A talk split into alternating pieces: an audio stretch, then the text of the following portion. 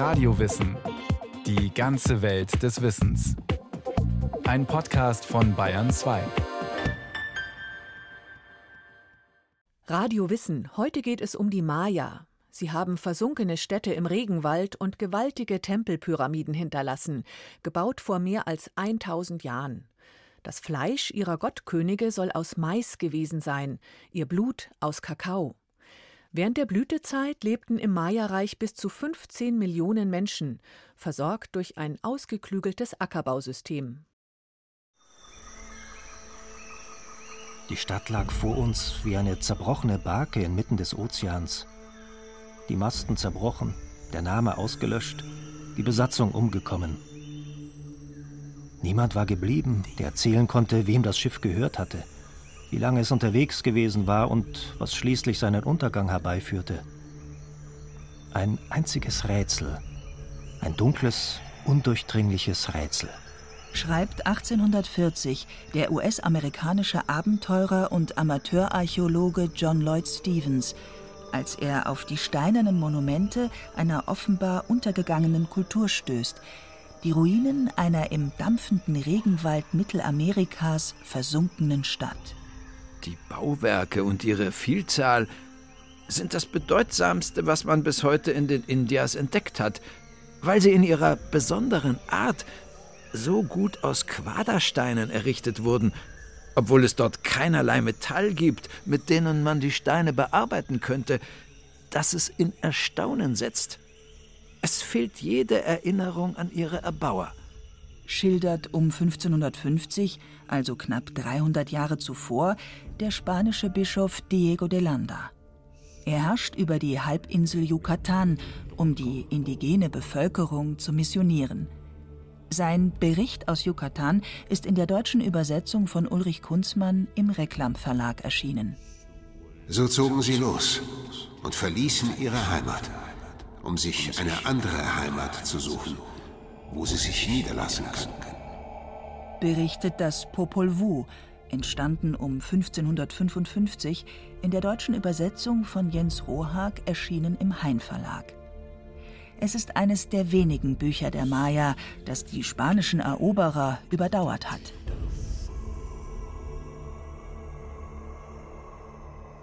In der Zeit etwa ab 800 nach Christus sind in dem Maya-Tiefland ja hunderte von Städte verlassen worden. Ne, eine Stadt nach der anderen ist aufgegeben worden und die Menschen haben dann innerhalb von etwa 100 Jahren das gesamte Tiefland entvölkert. Dr. Nikolai Grube, Professor für Altamerikanistik.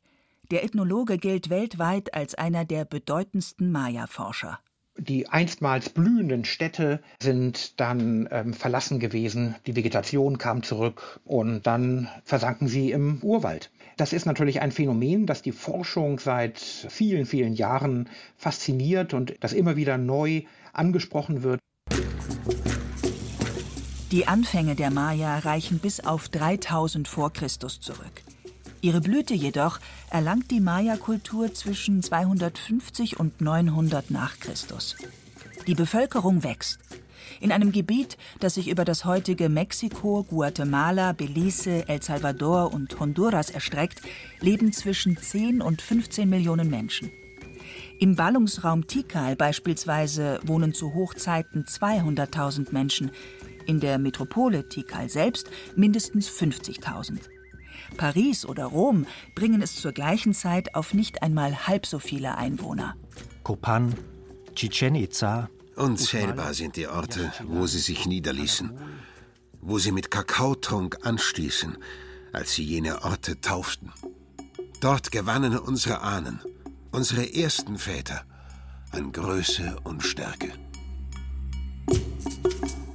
Unsere Kenntnisse der extremen Bevölkerungsdichte, von der wir heute wissen, dass sie sehr viel größer gewesen war, als wir das früher angenommen haben, gehen auf neue archäologische Methoden zurück, vor allem dem Einsatz von LIDAR, Das ist eine Technologie, bei der man über eine bestimmte Landschaft fliegt und es werden äh, digitale Signale ausgesendet und die werden vom Boden reflektiert und dann von einem Messinstrument in dem Flugzeug aufgenommen, sodass wir dann quasi Punktwolken haben, die dann das Gelände widerspiegeln. Die Wissenschaftler können später per Computer die dichte Vegetation des Regenwalds herausrechnen. LIDAR macht so alle Gebäude und Strukturen unter dem Blätterdach des Dschungels sichtbar. Vergessene Pyramiden und Paläste, aber eben auch kleine Wohngebäude und Plattformen aus Lehm, auf denen die Häuser der einfachen Menschen standen. Sehr vieler Menschen, die ernährt werden müssen. Die Hauptnahrung ist Mais, aus dem sie verschiedene Speisen und Getränke herstellen. Beschreibt der Franziskaner und erste Bischof Diego de Landa nüchtern. Doch Mais war für die Maya weit mehr als nur ein Nahrungsmittel. Nur aus gelbem Mais, aus weißem Mais wurde sein Fleisch. Nur aus Maisnahrung wurden die Arme und Beine des Menschen geformt. Die Maya verstanden sich als Kinder des Mais. Der Mais und sein Anbau sind untrennbar mit ihrer Identität verbunden. Die Maya haben auch heute noch eine fast amoröse, eine fast erotische Beziehung zu dem Mais. Auch wenn sie über den Mais sprechen, werden Vokabeln verwendet, die man ansonsten nur zwischen Ehepartnern verwendet. Ne? ne? Oder ähm, auch Begriffe wie Santo, also heilig. Ne? Das zeigt an, dass die Maya auch in der Gegenwart eben eine ganz besondere Beziehung zu dieser Pflanze besitzen. Und schon in der klassischen Zeit wissen wir, dass die Maya den Mais verehrten. Der Maisgott war wahrscheinlich der wichtigste von den vielen Göttern, die die Maya in ihrem Pantheon hatten und er wird immer wieder dargestellt, Könige stellen sich als die Verkörperung des Maisgottes dar. Eine dem Mais ebenbürtige Bedeutung erreicht bei den Maya nur Kakao, der Trank der Götter. Kakao war so wichtig, dass ähm, Kakaobohnen sogar als Währung verwendet worden sind. Kakao und Mais haben bei den Maya eine große spirituelle Bedeutung.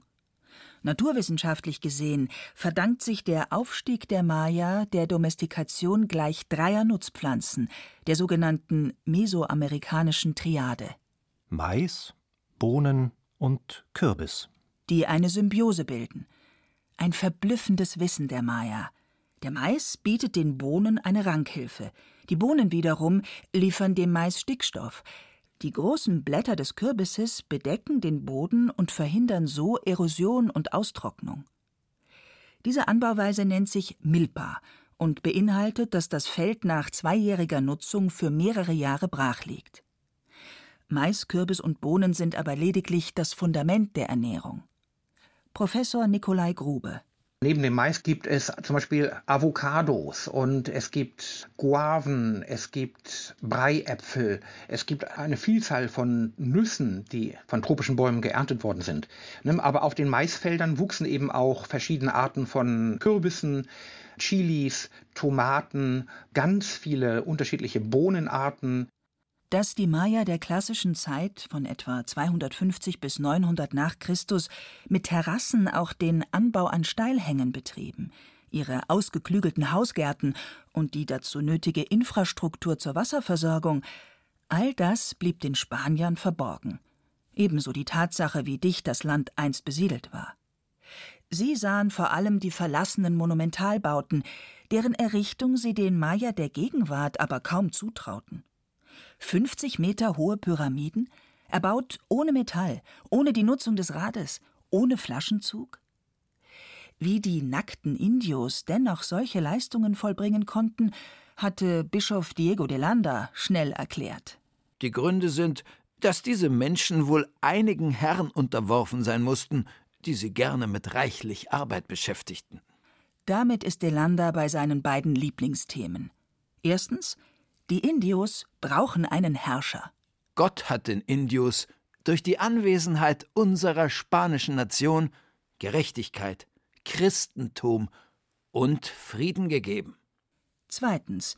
Der Götzenglaube der Maya ist primitiv und verabscheuungswürdig. Es gab kein vierfüßiges Tier und kein Gewürm, denen sie nicht Standbilder errichteten. Die größten Götzenanbieter waren die Priester, die Zauberer und Ärzte. Betrachtet man die von Gottkönigen beherrschten Maya der klassischen Zeit, 600 Jahre vor Diego de Landa, so hatte er gar nicht mal so Unrecht.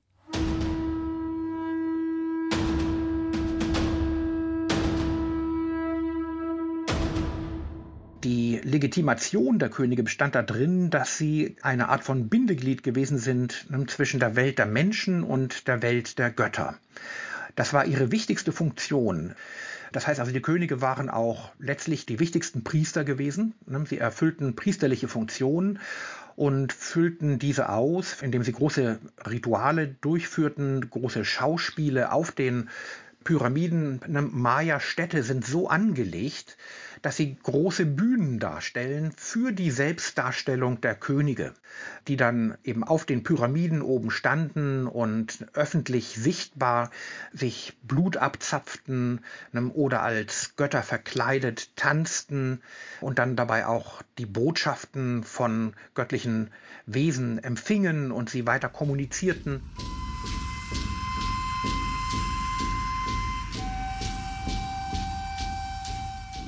In gewisser Weise war ein Gottkönig weniger Politiker als vielmehr oberster Schamane.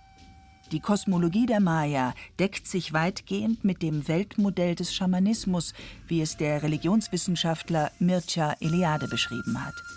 Ein Modell, das überall bei den indigenen Kulturen Meso- und Südamerikas und darüber hinaus zu finden ist. Eine zentrale Achse verbindet die Ebenen Himmel, Erde und Kosmos. Sie werden bevölkert von Cha'ak, der Gott des Regens, des Donners und der Landwirtschaft. Ischel, die Göttin des Mondes und der Fruchtbarkeit. Kukulkan, die gefiederte Schlange. Gott der Auferstehung und der Reinkarnation. Die Maya gingen davon aus, dass die ganze Welt beseelt war. Und zwar nicht nur die Dinge in der Natur, also Berge, Quellen, die Himmelskörper, die Erde, Höhlen, ne, dass alle diese Dinge in der Natur ihre eigenen Götter hatten, ne, sondern auch ähm, die Objekte, die die Menschen schufen, das heißt also Werkzeuge waren beseelt, Tempel und Gebäude. Letztlich war die gesamte Welt, in der die Maya lebten, beseelt. Dem Monotheismus der Spanier stand also der absolute Monismus, die Gegenwart des Göttlichen in allen Erscheinungen der Welt gegenüber. Denn wenn die Europäer auch kein Gottkönigtum mehr vorfanden, die Religion der Maya war im Wesentlichen die gleiche geblieben.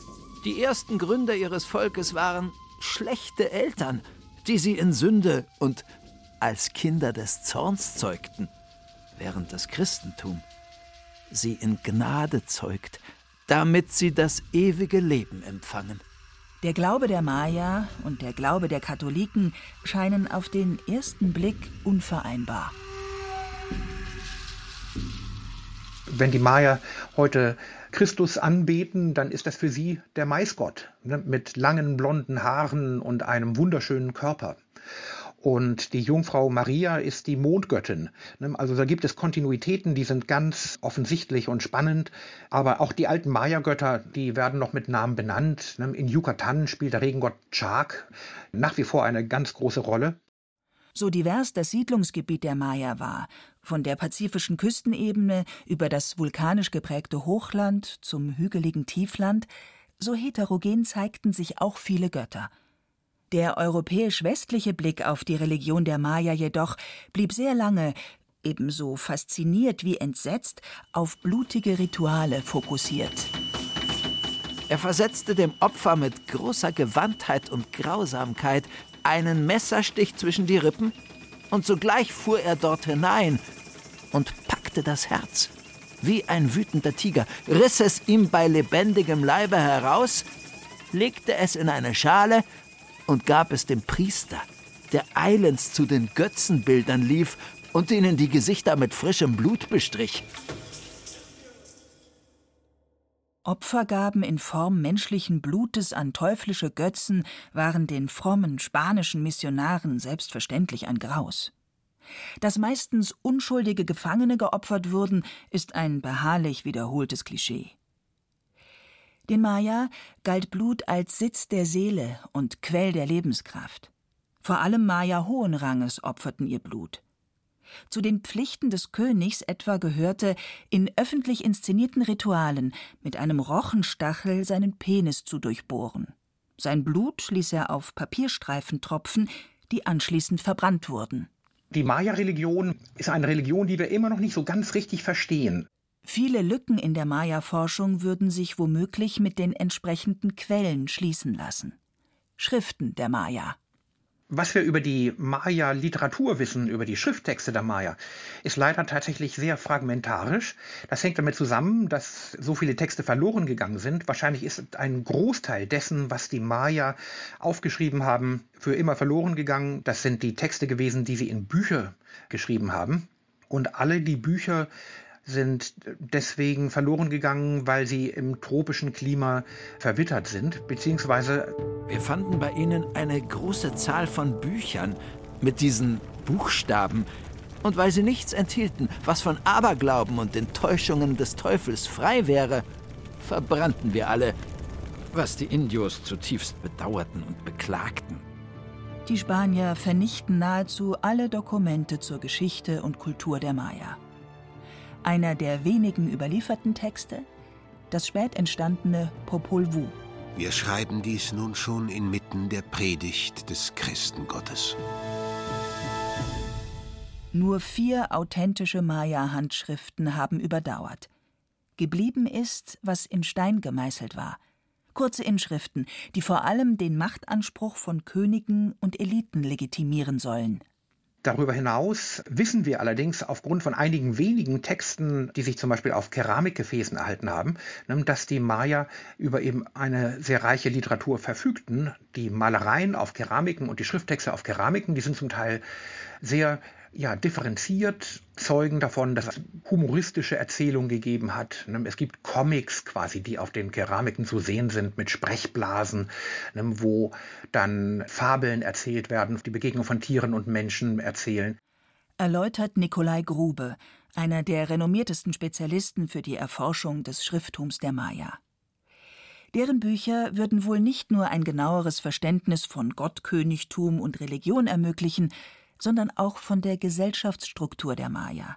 Während man früher von einem einfachen Gesellschaftsbild mit 80 Prozent Bauern auf der einen Seite und 20 Prozent Adel auf der anderen Seite ausging, modellieren immer mehr Forscher eine differenziertere Gesellschaft mit einer sich zunehmend herausbildenden Mittelschicht.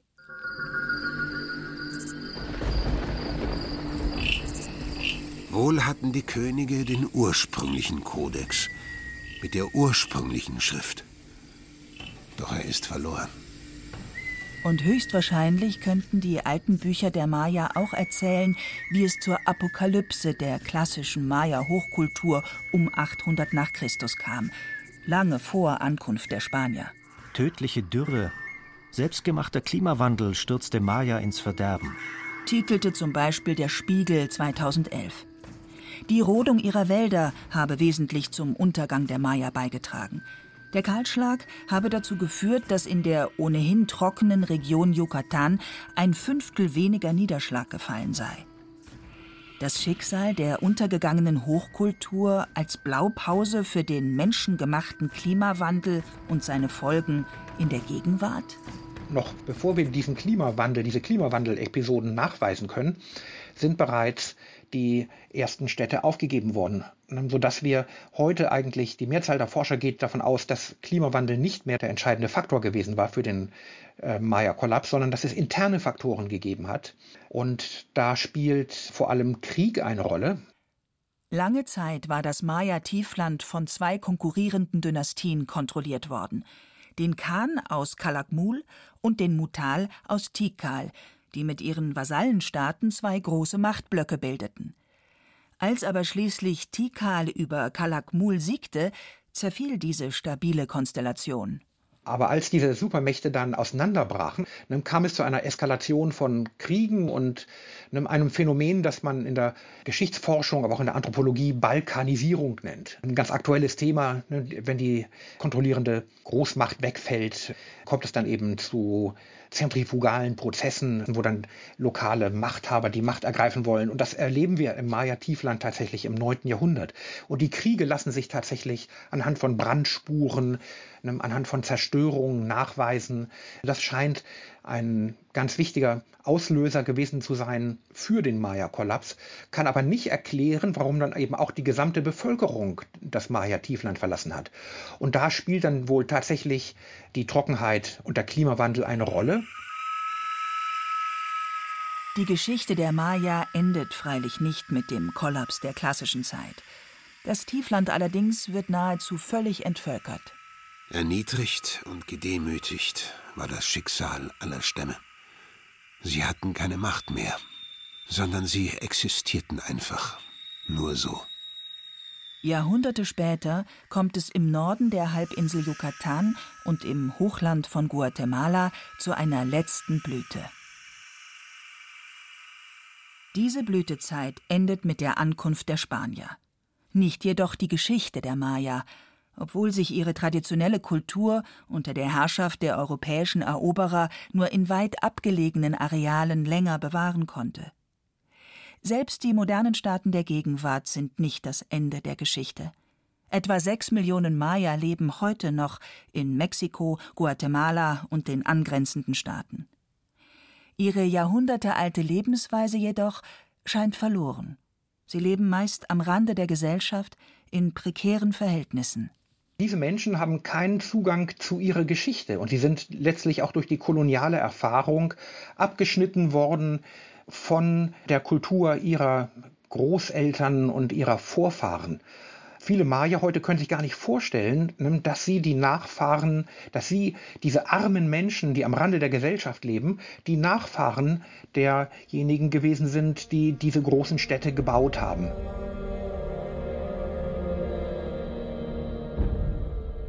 Seit dem 19. Jahrhundert, seit es die Maya-Forschung gibt, bedeutet diese Forschung den Blick der Europäer und Amerikaner auf das andere.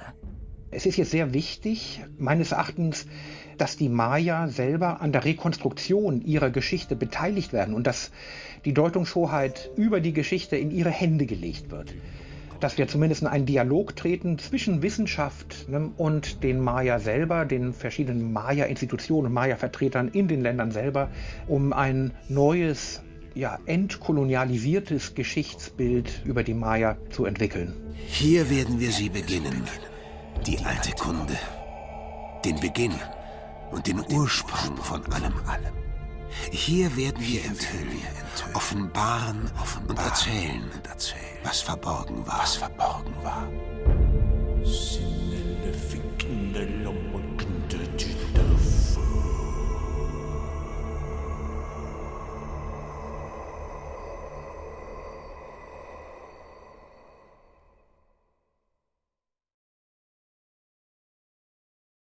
Mais, Pyramiden und Metropolen. Frank Halbach über die Maya-Kultur.